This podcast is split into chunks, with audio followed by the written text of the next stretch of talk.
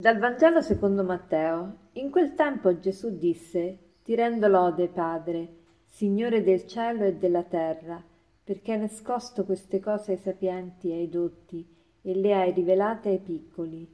Sì, o oh Padre, perché così hai deciso nella tua benevolenza. Tutto è stato dato da, a me dal Padre mio. Nessuno conosce il Figlio se non il Padre, e nessuno conosce il Padre se non il Figlio e colui al quale il figlio vorrà rivelarlo. Questo brano del Vangelo di Matteo inizia con In quel tempo Gesù disse ti rendo lode Padre, Signore del cielo e della terra, in quel tempo.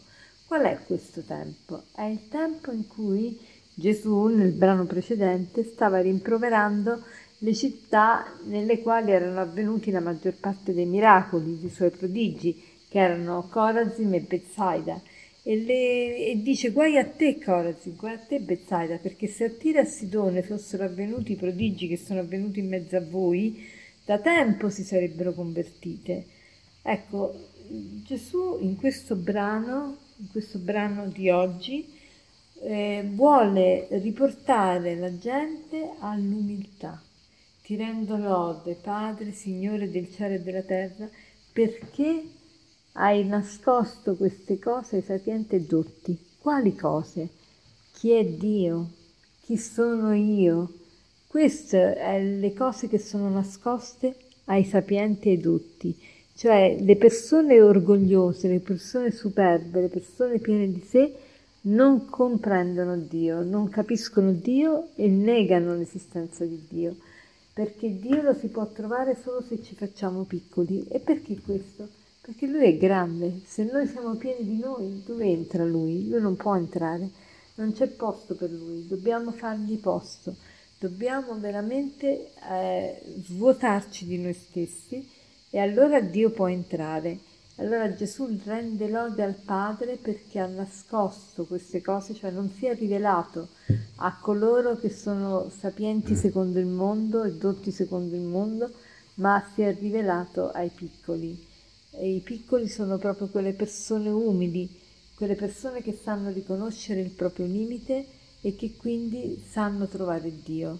Domandiamoci allora, ma non sarà tante volte che io ho dubbi di fede, oppure dico di non credere in Dio, oppure conosco persone che non credono in Dio, non sarà forse il motivo per cui non, ci, non si crede più in Dio perché siamo troppo pieni di noi?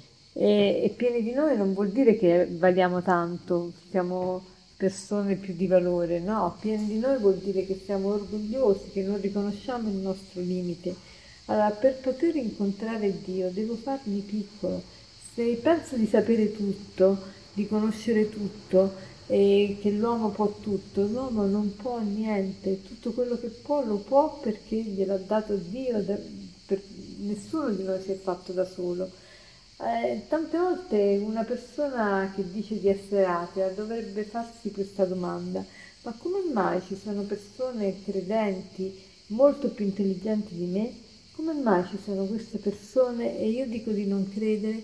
Mettiamo un Giovanni Paolo II, come lui è cristiano fino in fondo, sicuramente tutti ne abbiamo stima di questo Papa, Eppure c'è gente che non crede, dice di non credere, ma tu rispetto a Giovanni Paolo II, cioè ti rendi conto? Lui è, è molto intelligente, molto buono e, e, quindi lui è credente, come fai a dire che tu non credi che, che Dio esista? Eh, e poi appunto la scienza, la scienza non spiega tutte le cose, la scienza spiega il visibile, il tangibile, non quello che c'è dietro non, non spiega eh, lo sviluppo del mondo, ma spiega come è venuto il, il mondo alla luce e questo spiega.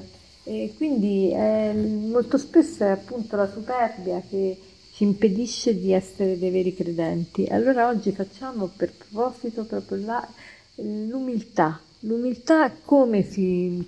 che proposito possiamo fare riguardo all'umiltà?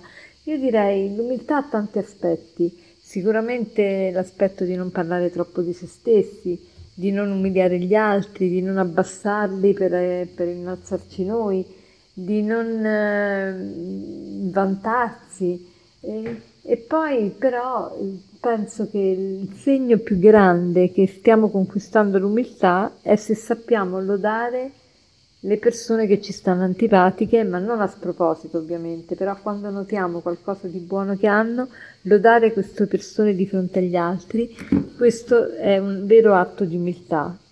Quindi facciamo questo atto di umiltà per rafforzare la nostra fede, per farci piccoli e per poter incontrare Dio.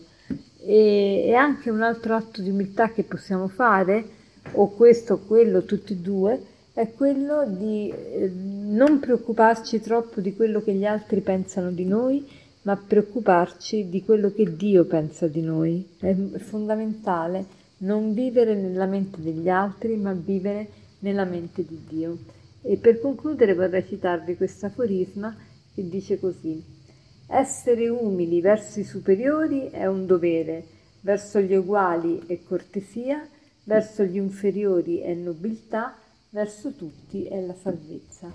Essere umili verso i superiori è un dovere, verso gli uguali è cortesia, verso gli inferiori è nobiltà, verso tutti è la salvezza. Buona giornata.